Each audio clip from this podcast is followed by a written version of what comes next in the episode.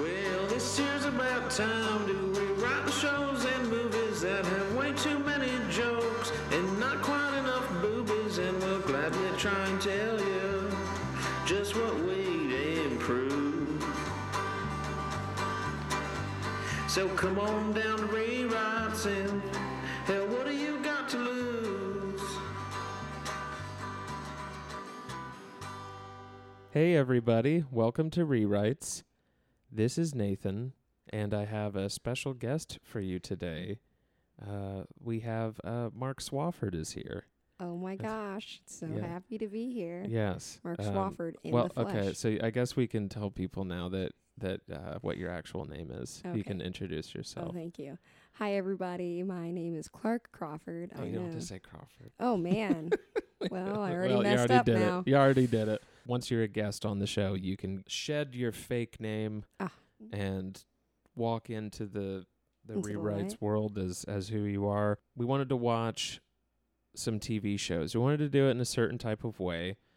Seems like these days there's a billion shows. There's a billion streaming platforms, and there's about 20 Hulu originals and Apple TV originals and Netflix originals and all these things.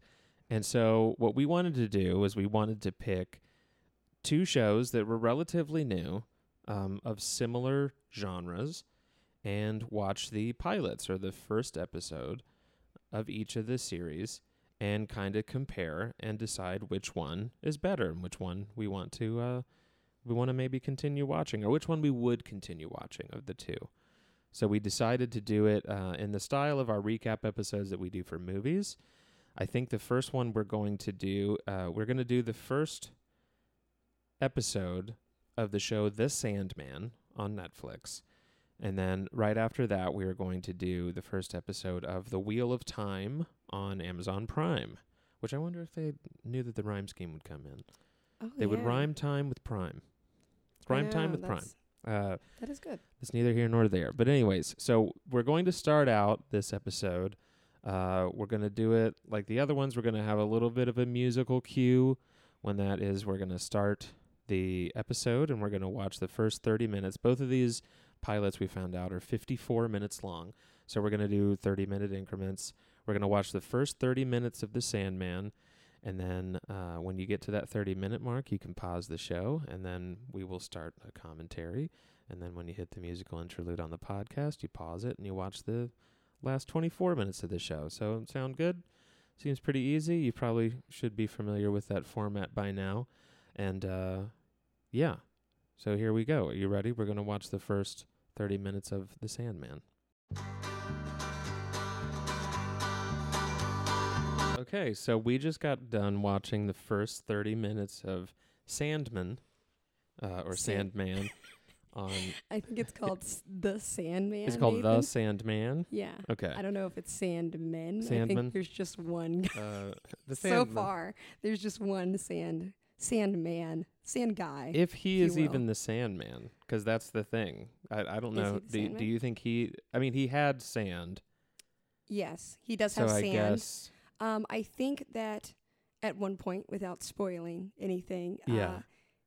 Wait, have you looked ahead? Do you know more about this show? No, I did not. Okay. I meant at one point in the episode, before we know he is the Sandman. Yeah. The one nightmare guy, Corinthian, does state that it's the physical manifestation of dreams. The King of Dreams. The King of Dreams. He's the physical manifestation of him. So I have another question. Is he Mr. Sandman, bring me a dream. I think he is. Yes. So he's Morpheus. He's that guy? Yeah, he's the King of Dreams. He is the Sandman. As Morpheus. So the first 30 minutes of the show, it was established that he is the King of Dreams, and that there is a dream world and a regular world. Yeah, dreams and nightmares. Yeah. And that a guy who is a sorcerer or claims to be a sorcerer. Yes, the dude from Game of Thrones. Yes, Tywin Lannister. That was one of my notes as well. I said he's in Last Action Hero. Tywin Lannister. I was trying to find the note I wrote about the sorcerer guy. They call him Magus. I just couldn't remember what it was called. Yeah. Magus. So Magus is that actor. He lives in this very big house. It takes place in the early 1900s. Yeah. In England? Yes. It says so it looks like part maybe of it's England. Currently World War I is happening or World War I just happened. I'm not really sure. So yes, it should still be happening. It's not quite over yet. And a guy gets to his house who is... I guess maybe we don't really care about that guy, the guy that comes to his house. He's probably just gone. Yeah, he's more of the guy just sort of carrying what he called the catalyst for the story. Like without that the book that he brings, he wouldn't be able to do the next part of the story. Right. So he brings him this grimoire of like spells or something like that. Right. They have this crazy mansion that like weird shit's going down. There's people in robes walking around and it gives you a little tour of the house and there's a bunch of weird shit going on. Yeah. And he decides that he's going to trap death and imprison death to make him bring his dead son back who died in World War I. Yep. So they have this ritual and it goes some certain way, but it ends up transporting the Sandman to... the real world, although I guess he was in the real world already. Yes, I think it transports him there, so they can imprison him in the binding circle that they already have. For some sort of ritual, so then he's trapped there, and because he is trapped there, all these people in the world apparently can't wake up from dreaming, or they call it the sleepiness, sickness. The sleepy sickness, so there's a bunch of people that cannot wake up. Yeah. They haven't at least gotten to a part where they explain that not only does he put people to sleep, he also apparently helps to wake some people up, but not everybody, because if it was that he woke every single person up, then nobody would be able to wake up ever again. Right. So it's just some people up. Yeah. So I'm not going to lie. So far, it's a little confusing. Right. As far as the parameters, like who gets to wake up, who doesn't. Exactly. You know, who the guy was that he was coming after. So there was another guy in like a white suit that the Sandman was coming after. Oh, he says that when he's giving his whole monologue at the very beginning about how he's the king of dreams, blah, blah, blah. He says that he was in his world until he decided to chase after a rogue nightmare. Oh, okay. So that man is, apparently a rogue nightmare that somehow made it into the waking world. Though, again, they don't explain how he made it out of someone's dream or out of someone's nightmare, I guess, to make it in there. Yeah, they haven't gone into all of those details yet. But he comes along after the dream man, Morpheus, the Sandman. Sorry, I'm just going to refer to him as the Sandman because call him the Sandman. He comes to the Magus's house to tell him, hey, you can like put him in this glass structure and like do all this stuff to make sure he doesn't get out because, you know, if he gets out, he'll probably kill you and he'll kill me. So it's in our best interest to trap him here. And because he's more than a god and you can't kill him. He gives him all these convoluted instructions on how to keep him trapped forever. So the story seems to kind of focus on a boy that claims that he is the Magus's son, although the Magus says at one point that he only had one son and he died in Gallipoli, so I guess he's not counting this one as his son. It would appear so, but it seems as though Alex, the young boy that they present, would in fact be his son, because not only does he call him father, other people call him your father, so I would assume that this is in fact that is his at least his birth father, or maybe his adopted, either his birth like or that. Adopted father.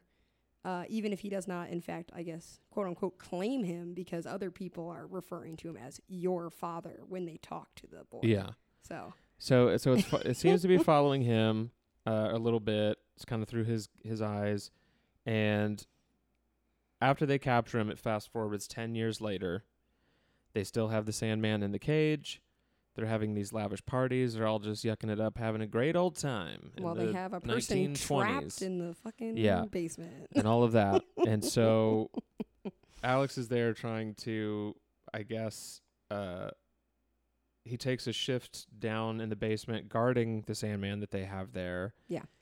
And he starts talking to him, saying like, oh, I would let you free. Like he seems like he is starting to feel sorry for Sandman. Yeah, he's like empathizing with him. Yeah, and then he wants to potentially let him out.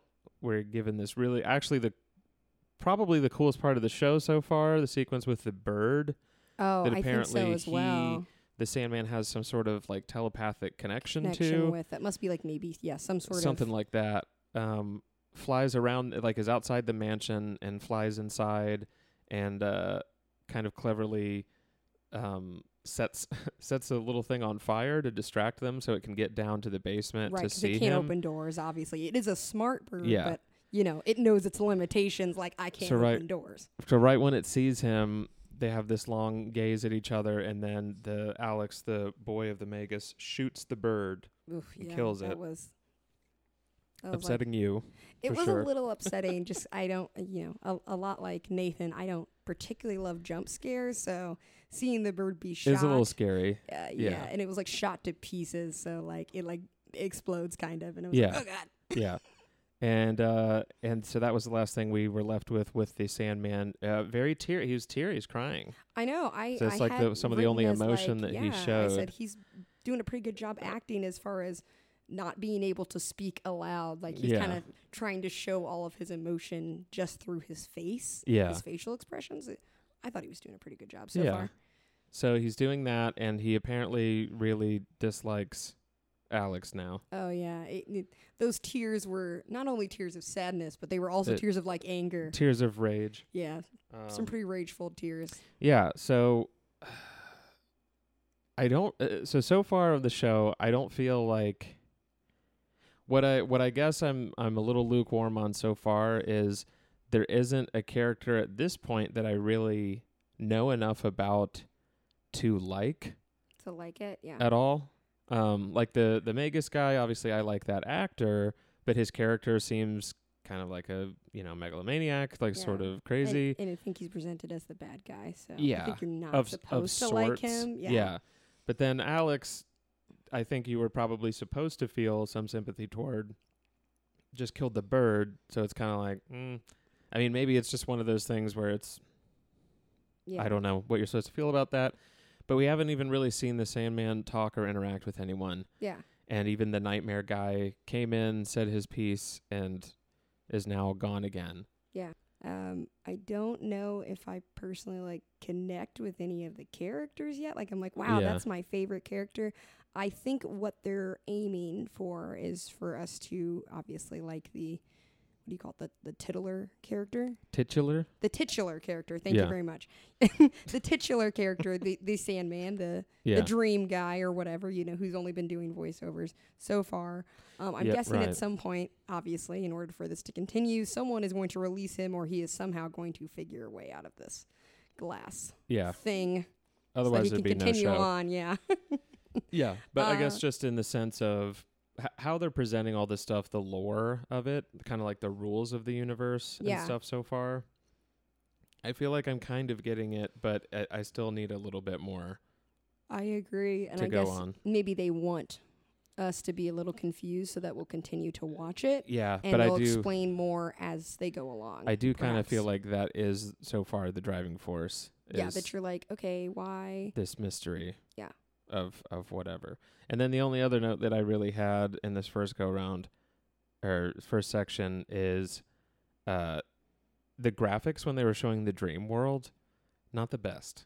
I wrote down holy transitions, Batman, because they did like probably 6 or 7 transitions within like 30 seconds. That bird was just flying through all of these different, like, quote unquote worlds or realms, and I was like, oh, okay, how many are they gonna do? Oh, they're doing more. They're doing another one. Yeah, and it just kept going. I was like, all right, and it was, it seemed cool, but it was like it was like 10 or 15 seconds too long. It was kind of like cool. That first shot of like Hogwarts in the middle of the Harry Potter movies and stuff, where it like comes sweeping in over the hills or some shit. But they did it like 3 or 4 times, and it's just kind of like, what the fuck am I looking at?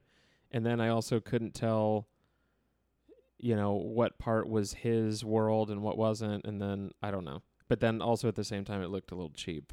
But then later when they showed the ritual and they like pulled him out of the ether and his body fell down, that looked pretty good. Oh yeah, I thought that looked pretty cool. Yeah, pretty cool. Like it was kind of like you could see part of like maybe his cloak. And it was kind of like appearing and disappearing. It was tattered. Yeah. I don't know. Yeah. So I wrote that. I wrote, he has a plague doctor hat. I thought that was kind of weird. That was pretty cool. Yeah. It was cool. It reminded me of the, did you ever see Prometheus? Yes, I did. Did you ever see that? It reminded me of the space, what do they call it? Space pilot or whatever the fuck. Someone's going to hear this and be really mad that I don't know the name of it.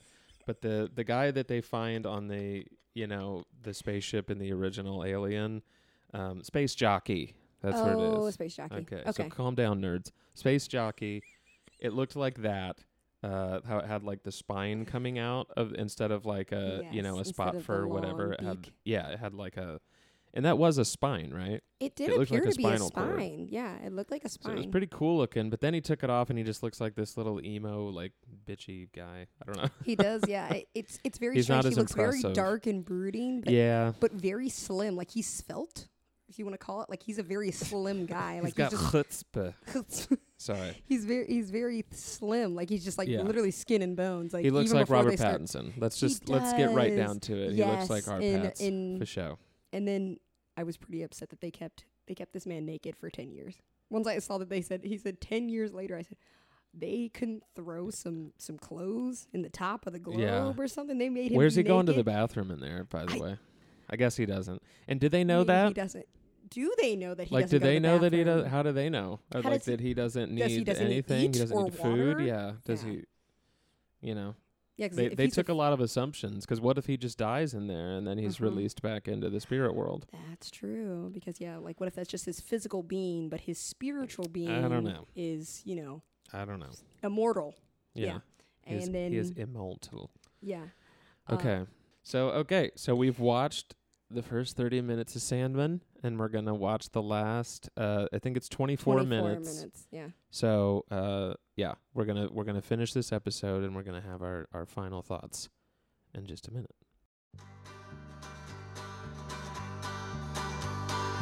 As I was watching this last segment, I realized I feel like this episode 1 is just kind of an origin story. It almost is, yeah. It's not really the launching of like the main plot of the film right away. It's more like this is the world, and then it seems like maybe episode 2 will be the beginning of the actual story we're following throughout the rest of the season. The origin, as you said, and so because the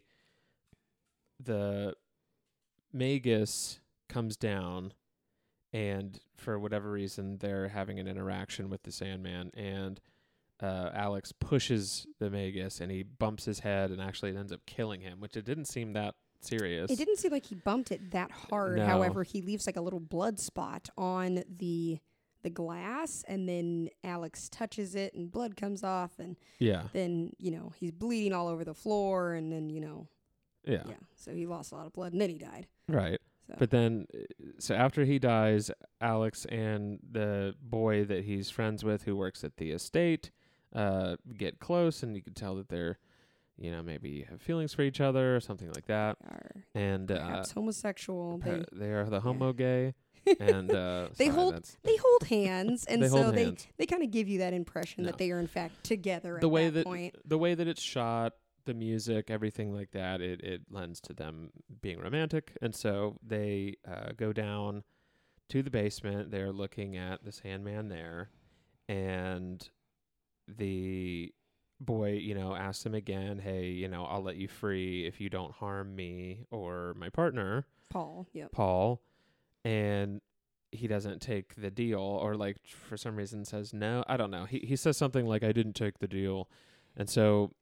Yeah. And he kind of says it to himself. Yeah. And so then it flashes forward like, who knows how many years? Like 100 years. Oh, it's been 100? Well, so he said he's been, at the end of the episode, he says he's been trapped for over a century, which makes me think, is there some sort of magic going on? Because Alex has been there since he's been trapped. And then he says he's been trapped for over a century. So I'm like, so am I led to believe that Alex is like 110 years old now? I'm not, that was a little unclear, but or maybe he just meant for most of a century. Because it looked like perhaps. I couldn't really tell technologically where they were at in the, you know, because they had the two guards that were watching the Sandman. Anyway, so they're way older. It's many, many years later. And like old man Alex still has him captive. Yeah, like he never let him go. And he just decided he was going to keep him forever because he wouldn't make the promise. It seems like he's bitter or something like that. And then as Paul is... sitting Alex down in his wheelchair and wheeling him away, he breaks the circle that is like magically binding the Sandman in there. The Sandman escapes and has his revenge on Alex and sends him to eternal sleep forever. So he's never going to die. He'll just stay asleep forever. I don't really know. So he gets his revenge on Alex. Then it shows the, what is his name? Not Constantine, Corinthians guy. Oh, yes, Corinthian. Who is the nightmare man from the beginning that, like the rogue nightmare or whatever that he was chasing in the beginning, is still out there in the world cutting people's eyes out, I guess. I don't know. That was kind of a weird thing. Yeah. So he seems like some sort of crazy demon / whatever.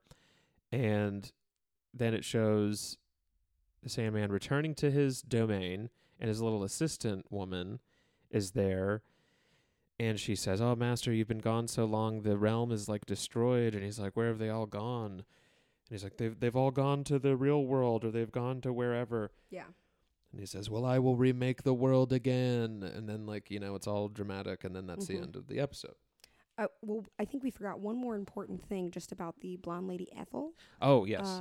Just before the Magus dies, he is still apparently seen the blonde woman that we talked about that called him Roddy, and he has gotten her pregnant. He becomes very upset with her. He wants her to get rid of the baby, and Alex finds her, you know, crying in a mirror, talking about, you know, how she says that he wants me to get rid of it, but it's clear that, you know, that upsets her because she doesn't want to get rid of it, which is understandable. Yeah. And so she proceeds to then run away. She takes all of, like, maybe not all, but a lot of his money. But then one thing I was confused about is that she also steals all the stuff from the dream guy, the Sandman. Yeah. She steals, like, his necklace that they've taken. She steals his hat. Helmet. The helm. Yeah. And his sleeping sand. And it doesn't seem like that's really going to help her at all. So I was a little confused about why she took those things. Yeah. But maybe we'll find out later, because they do show her right before the end of the episode. And she is wearing the ruby necklace on her neck. Yeah. So she is wearing his jewel, but... Yeah. They don't really explain any further. She just kind of shows up. So yeah, and she's talking to the baby and saying, you know, oh, something about the Sandman. I don't know. Doesn't really go into much detail than that. Yeah. More detail than that. But yeah, so they are out there somewhere in the world. So yeah, so like I was saying before, it does seem like this first episode was just laying the groundwork for what was to come later, and that makes sense. Yeah. In the, you know, in the structure of the show. It's definitely hinted at some weirdness that seemed interesting and a little bit more, I don't know, like kind of dramatic. Like it showed the Corinthians guy, like his eyeballs at one point were two little mouths. Did you notice that? He was putting his glasses on. Yes. So he looked really like demon Yeah, he looks really weird because it's not like his eyes don't work like a blind person. It's they have been like removed, like spooned out or something. Like there is no eyeball. His eyes are just like his eye sockets are just there. Yeah, it's very strange. But it looked anyway. So it seemed kind of like his demonness or whatever the fuck he's supposed to be, nightmareness, was showing a little bit more at the end. It showed a little bit more of the Sandman guy's powers and stuff at the end. And then like the whole realm being destroyed. And then it leads more into, I guess the show is potentially going to be about a journey of some kind of his. I'm guessing. He's going to go out in the world and try to capture or all the dreams and nightmares and stuff. Yeah. Because he said he said he didn't want them out there in the waking world. In the waking world, the real world. So he's probably going to bring them back, I guess. Yeah. To the realm somehow.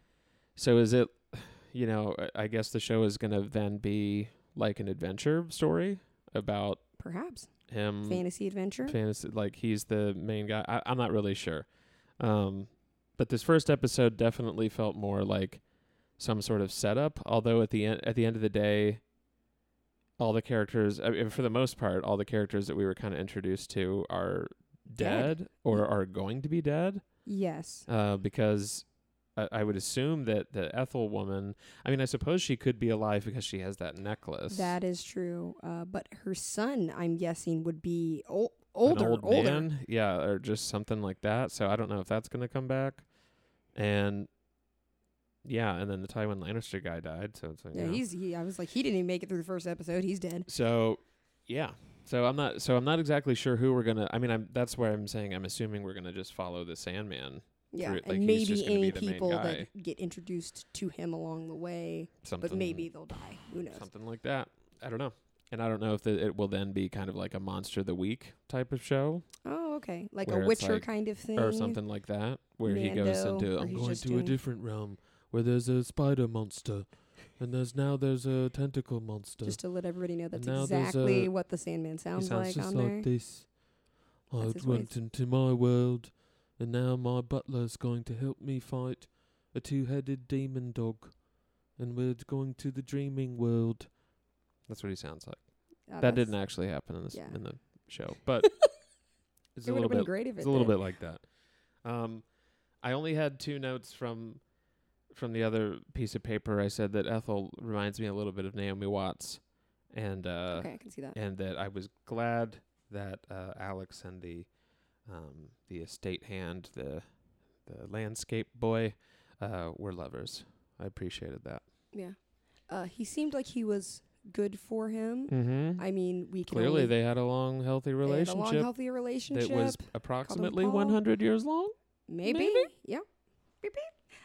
Yeah, but he's the one who it seems he's the one who encouraged Alex to go down there and try to talk to the Sandman to try to release him, because Paul was like, oh, you still got this guy down here? That's a little weird, but okay. Yeah.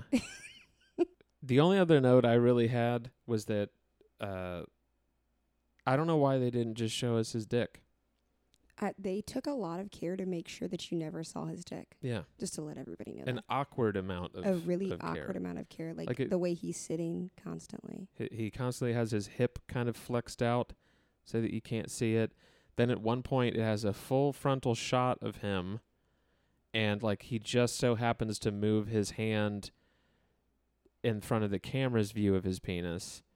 While he leans down and picks up sand completely naked in broad daylight. Completely naked. And then it's just like you don't even get a shadow of his dick and balls, which seems a little strange to me. You get nothing. I mean, I don't know how small this guy's dick is, but the fact that his entire hand can cover it.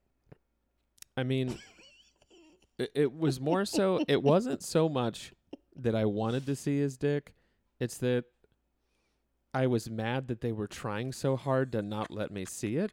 That's kind of what it was. Like, there's something to it where it's like, all right, I get it. His dick's like hanging there and it's kind of weird. You know, you don't want like the Watchmen effect where like, you know, Dr. Manhattan just his dick and balls were just dangling around. I feel like I need to see it now that his dick and balls are. Yeah, it shows you that. But then So you don't necessarily need that, but this is just a little much. Like, you could have just had one shot of it, just one. And then it would have been like, oh, all right.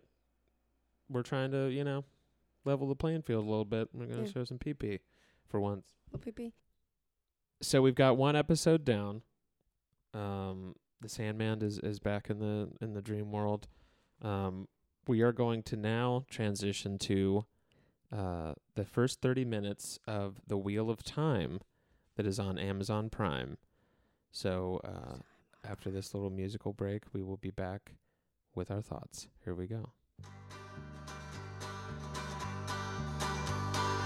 We just got done watching the first 30 minutes of The Wheel of Time. Oh, yeah. It is kind of a Lord of the Ringsy, Middle Earth style story so far. It's about a little town in the mountains, very pretty mountains, by the way. Very pretty. I think that was my first note, was the landscapes are really good. Oh, yeah. It looks really nice. And apparently in this world, there's a group of ladies that are sorceresses. Yes. Magic. Something. Yeah, I wouldn't call them witches. They seem to be more than that in the world. They have cool power rings and things like that. And no dudes allowed, apparently. No dudes. In their little thing. And the main plot so far is that I guess really powerful, mysterious lady and her ward or bodyguard or just partner.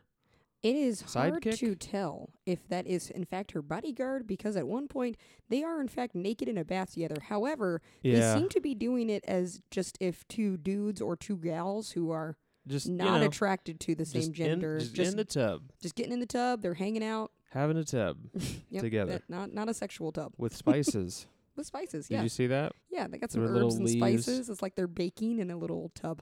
It's like a, it's like a KFC commercial in there. But they are together bathing.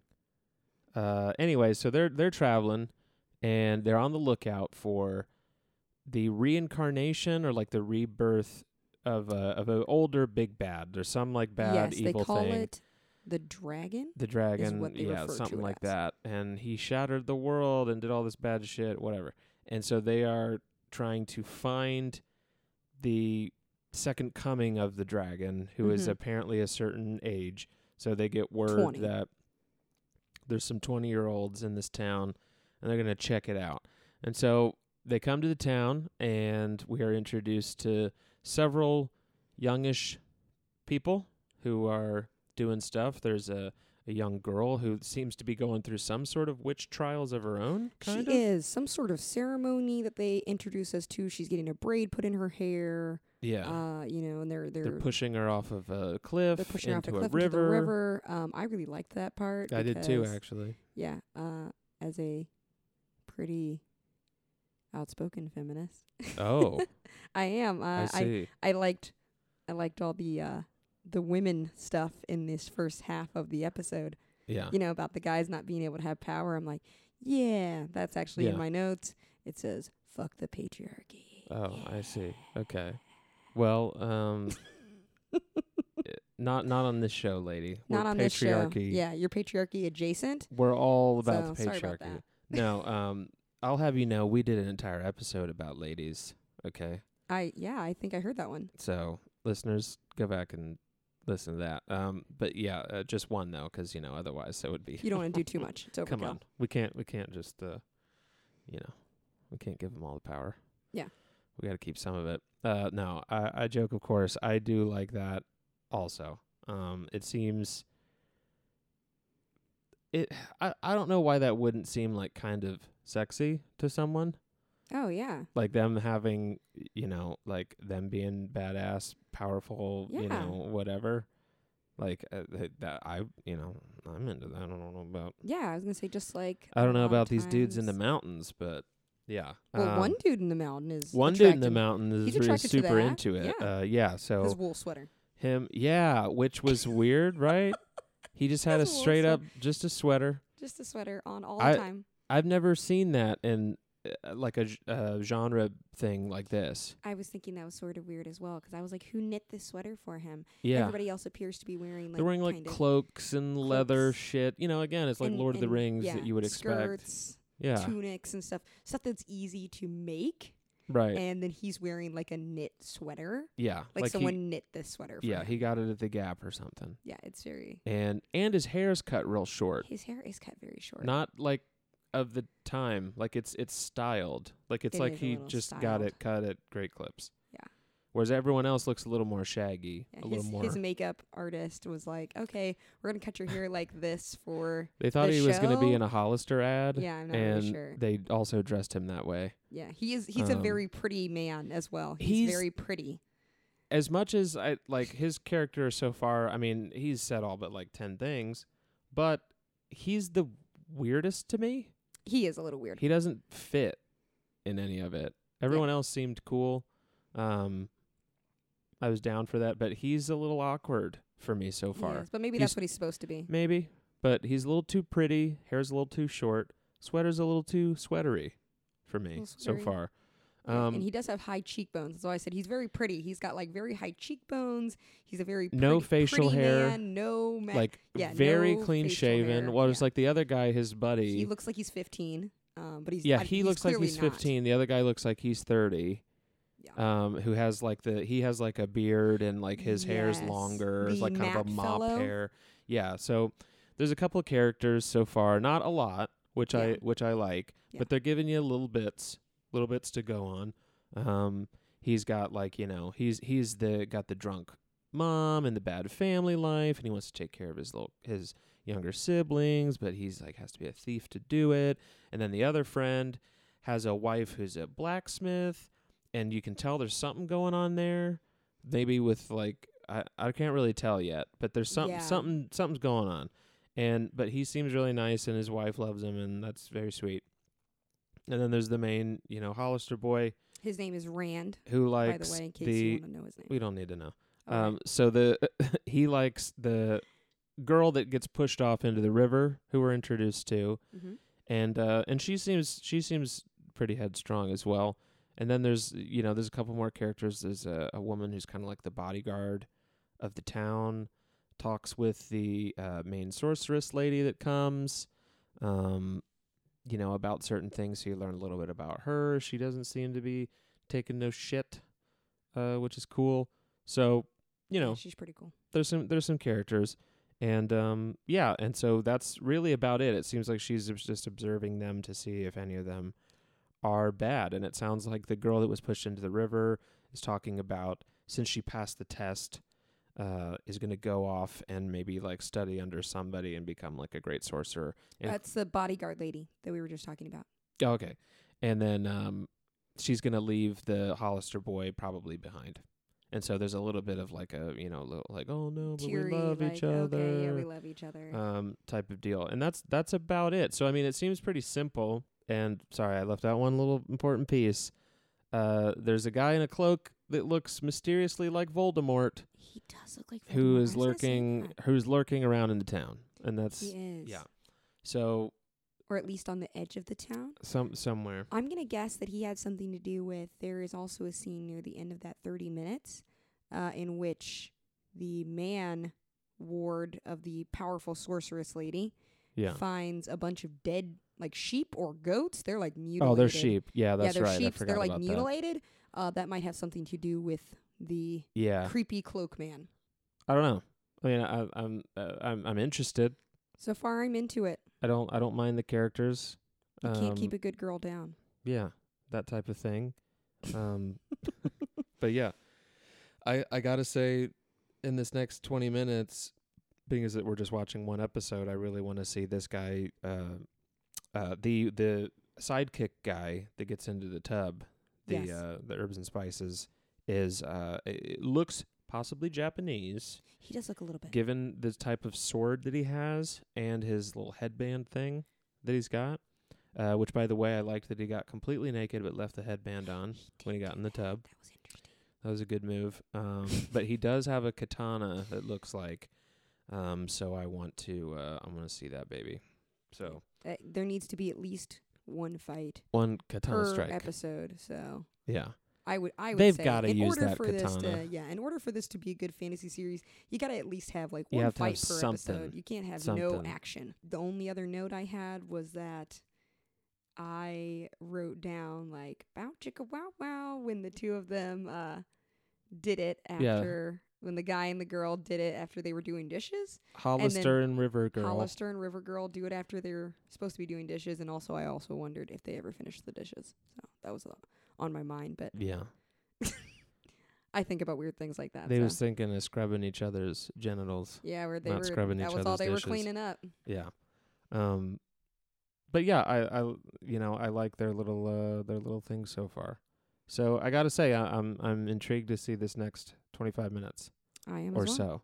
All right. So we are going to watch the last half of the first episode of Wheel of Time, and we will be right back. Everybody was kung fu fighting. Everyone was kung fu fighting. I was thinking that as it was happening, pretty much as soon as we got back, we turned on the second part of the episode, the last 25 or 24 minutes, whatever it was. They pretty much started fighting within 5 minutes of that happening. Yeah, and we were it was not long afterwards that all this shit went down, and then the last, 15 minutes plus was minutes just them fighting. Was them doing that. Yeah, just people fighting. Yeah. To not get too detailed of the recap, they had it looked like kind of a memorial ceremony. So they called it lamps. Beltane, yes. A lot of people call it, in the real world, they call it Beltane. A Beltane festival where you honor your loved ones. Yeah. They seem to do it by a lantern. Yeah, there was a memorial, and then they also seem to be doing it as a festival as well. And then these orc-looking characters that they call Trollocs break it up by starting to slaughter people, eat people. All the above. All kinds of stuff. Just all sorts of havoc. So the stuff was going down. The Voldemort-looking guy was out in the background. Yeah, he's kind of out in the woods. Looks like maybe he's involved in some way, shape, or form.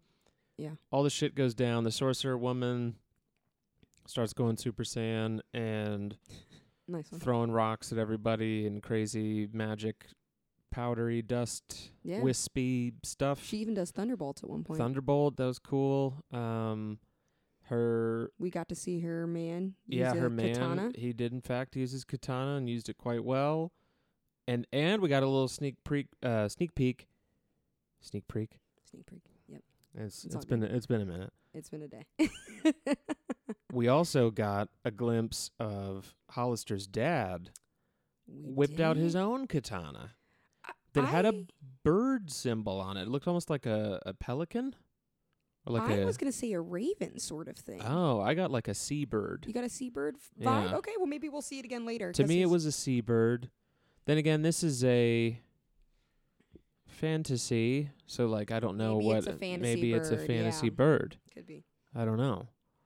Anyway, it seemed like that was significant because it did. They kind of zoomed in on his sword. There was a specific shot of the sea pheasant on the hilt of his sword.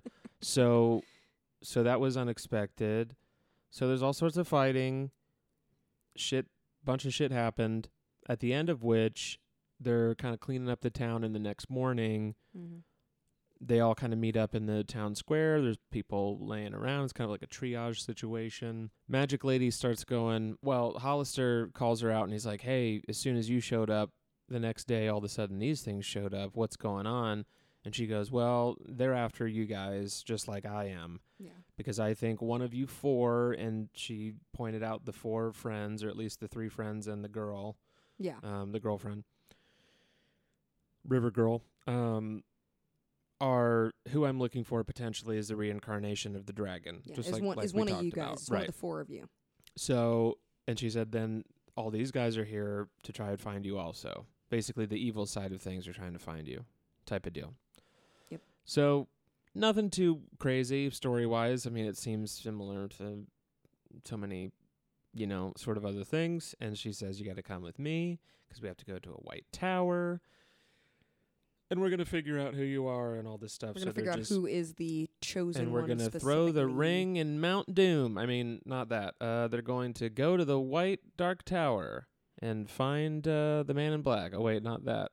They're going to... No, I'm just kidding. They're going to do something. They're going to do something at the White Tower. She did not specify quite yet. No. But we assume it is to narrow down, and I guess, all one of the four of them. Instantly... We're on board. There was not a single word of like, oh, but my dad. Oh, but my mum. They're not British. I don't know why I'm giving them. They have an accent. Is the one guy a little Britishy? The one guy is a little Britishy. He says shite instead of vagabond? Shit. Yeah. Yes, that one. He is somewhat. So maybe him, but the other ones British. I don't know how British they are. But anyway, the point is they just saddle up them horses and they're just ready to go. So that's how the episode ends. I think they go through lengths to show that maybe they have nothing to lose, really, except for the vagabond guy has the sisters. I guess they do have, in fact, stuff to lose. Maybe that's why they leave, because the magic woman, sorceress lady, the really powerful one, does state that the orc-looking things are after them. So if they leave, they'll leave the village alone. If they leave, they should leave the village alone. Okay, and it looks like everybody there has been kind of, they've been through it, so I don't think they can stand another attack. So maybe you're right. So maybe it's the opposite that they're thinking, well, we better go or else they'll die. Yeah.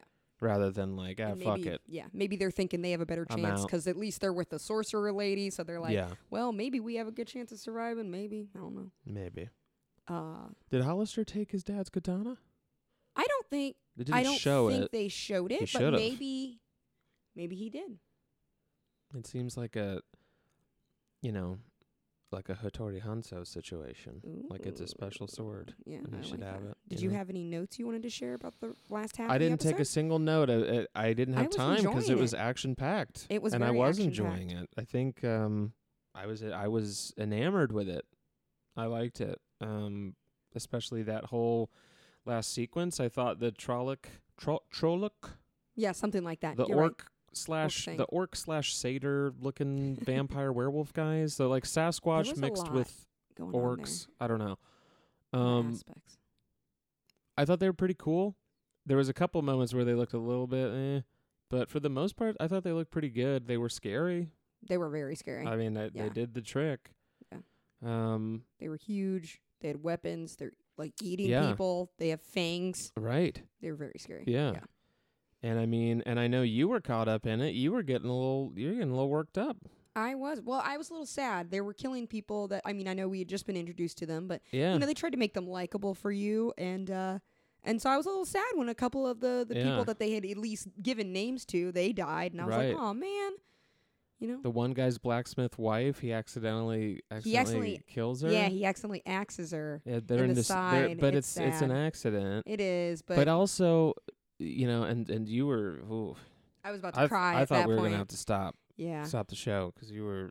Mark Swofford is a big baby. Just to let everyone know, I cry a lot. So I don't know who that is. Oh. See, once you have your regular name given to you, your fake name goes away. Okay, well, Clark is a big.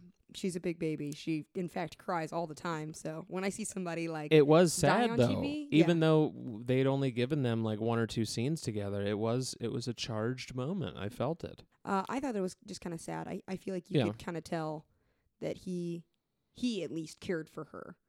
Well, because he was very sad. He was very sad, and that was sad.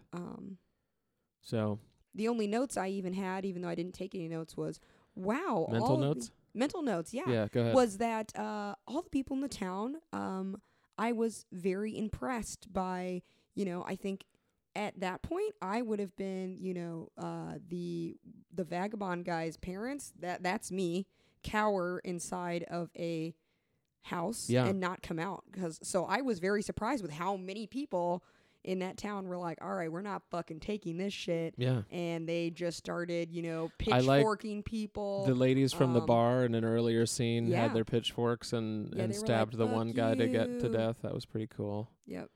Yeah, they were like, nah, you're not coming to our town and doing this shit. Yeah. The blacksmiths and his wife, before she died, they were in there. And then I was like, oh, man, they got chased in here. Now they're going to die. But no, they were like, nope, we're not going down like this. Yeah. So I was impressed with them being everybody seemed to at least have a modicum of fighting. Except for River Girl.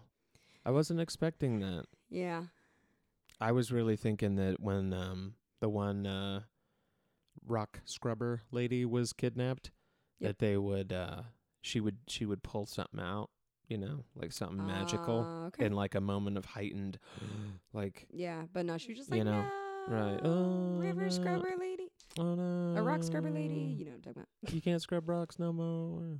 But I feel like they did leave it kind of open because she specifically said she's gone, but we never saw her die. Why would you give her so much screen time if she was just going to die? If she's going to die right away. Because she had like her own specific scene. You know what I mean? A couple of scenes. Like the blacksmith lady. We see her twice. The blacksmith wife lady had a couple, but they weren't nearly as involved. She had almost like, she had a whole like side, you know what I mean? In the script. A side part of the story, yeah. Like a whole, in the script, she had a whole page. Yeah. So I think she's going to... You see her scrubbing rocks. She's going to be alive. You see her listening to the wind later on. She has a backstory. She has a back... Yeah, she gave her own backstory. She listens to the wind. Yeah. And it sounded a little bit... it sounded a little Sauron-y. It sounded a little like... It did. When Frodo was in the Upside Down, when he put on the ring. See how everything just blends together? Yeah, everything's together. I hate that Vecna sucked Frodo into the Upside Down. That's terrible. Yeah. And then, you know, called Voldemort and told him all about it on his flux capacitor. I don't know. You get the point. But, yeah, so I would say, given at this point, we've seen both pilots. What would you say is the one that you want to see more of? If you could only pick one, which one would you pick to keep watching? If I could only pick one to keep watching... well, I don't know what you're going to say yet because we have not talked about this. We decided to only talk about it on the podcast. We made a blood pact. Yep, we made a blood pact. It was very gross. I'm going to go with The Wheel of Time. You liked The Wheel of Time more? I did. I felt like, again, and we had talked about this a little bit earlier, I felt like I knew a little bit what was going on, even though obviously they're given a lot of place names and people names and names of different species that I don't know. I felt like at the baseline, I knew what was going on. They're looking for a special someone, chosen one. Right. And I felt like I could get into it. Yeah. And I liked this first episode. I felt like the ending was pretty good, action-packed, so they didn't make it too slow. Definitely. So we got to see the action we wanted, and I want to see what's going to happen with the four of them. And I kind of like how they kept it the four of them because it would have been really easy to just be like, all right, it's River Girl or all right, it's Wool Sweater, Hollister Boy. Yeah, to just pick one of them. So yeah, I feel like I need to keep watching because I want to see who it's going to be. You want to see if the blacksmith wife really did want to kill him, which I maintain that she did. Okay. And I want to see why you reared back like that with an axe. I want to see if River Scrubber, Rock Scrubber Lady is still alive. What about you? Which one would you like to watch, The Sandman or The Wheel of Time? I'm going to go with you. I'm going to say The Wheel of Time. And for like a split second, I wondered, like, well, is it just because we just watched it? You know, is it getting an unfair advantage because we just, you know, it was the second one, you know? Oh, okay. And so not the first. It's fresher in our mind. It's more fresh in the mind. But I really don't think that's the case. I think that it is more of what I think a pilot should be in that it I think, very quickly establishes the setting for one, two, a handful of characters, a smattering of characters. Yeah. It gives you, you know, the plot, like, you know, what you assume the through line is for, I mean, at this point, maybe the entire series, perhaps. if not just this season or at least this arc of episodes, you know? Right. And then, I mean, it did all of that and then gave you a pretty badass action scene at the end. Yeah. Now, it seemed very very TV-like. It seemed like they set that up that way on purpose. Right. I'm sure the next couple episodes probably won't be as crazy or won't be as epic fighting-wise as that one. That one was to draw you in. You know, that was the purpose, but it worked. Whereas The Sandman, it gave you a glimpse of, you know, what the story could be, sort of, but it never really told you what the plot was going to be until maybe the very end of the episode. And at that point, you really had no association with any characters. You had no idea really of what the true plot or, you know, again, the through line is. Like, it's just like, oh, he has to is him rebuilding the dream world. Is that going to be the whole season? Is that the whole series? Or maybe the whole season? Yeah. You know, what is that?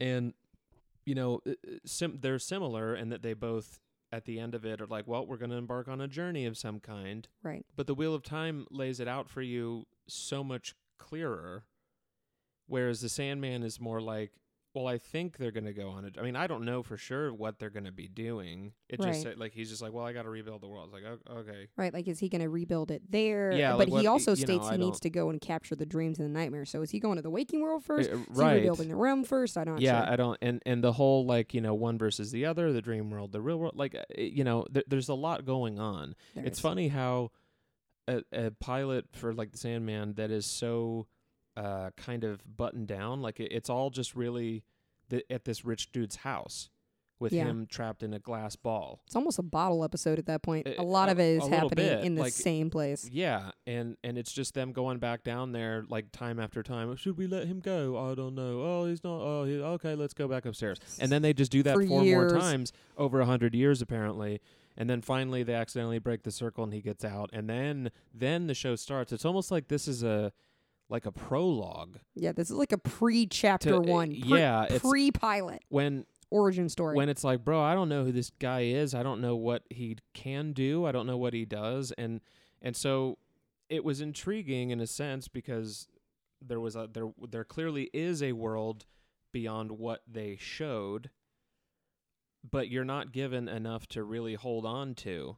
Yeah. While you go down this journey. Like, all you have is this guy that has spoken like two sentences and you didn't even see his penis, and now he's walking around with, you know, his little butler lady, I guess. I mean, we don't know. Whereas Wheel of Time, it's much more like, oh, cool, these people can fight, they can do magic, they're going to this place, here's the bad guys. It's just very simple. And I mean, while it's not, you know, winning any awards and it's like best picture or anything. Yeah, and it's not the most, you know, unique type of story. Like I said, we've seen it in other things.